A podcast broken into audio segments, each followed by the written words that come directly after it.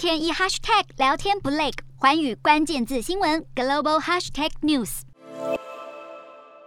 美国串流影音巨擘 Netflix 报告订户流失后股价重挫，动摇了投资人对其他高成长企业的信心，担心他们在后疫情时代恐怕会有类似表现情况。美股四大指数多收跌，纳指下挫超过 百分之一点二。 美股四大指数有涨有跌，道琼指数上涨 两百四十九点五九 点，收 三万五千一百六十点七九 点，纳斯达克下挫 一百六十六点五九 点，收 一万三千四百五十三点零七 点，标普五百下跌 二点七六 点，收 四千四百五十九点四五 点，非半指数下跌 十一点零三 点，收 三千一百四十二点二零 点。欧洲股市方面，投资人追踪乌克兰冲突情势以及企业财报。欧洲股市在开局乏力，随后上涨，因为投资人消化了一批新的企业盈利。欧洲三大股市全数收红，英国股市上涨 二十七点九四 点，收 七千六百二十九点二二 点，德国股市上扬 两百零八点五七 点，收 一万四千三百六十二点零三 点，法国股市上涨 九十点一二 点，收 六千六百二十四点九一 点。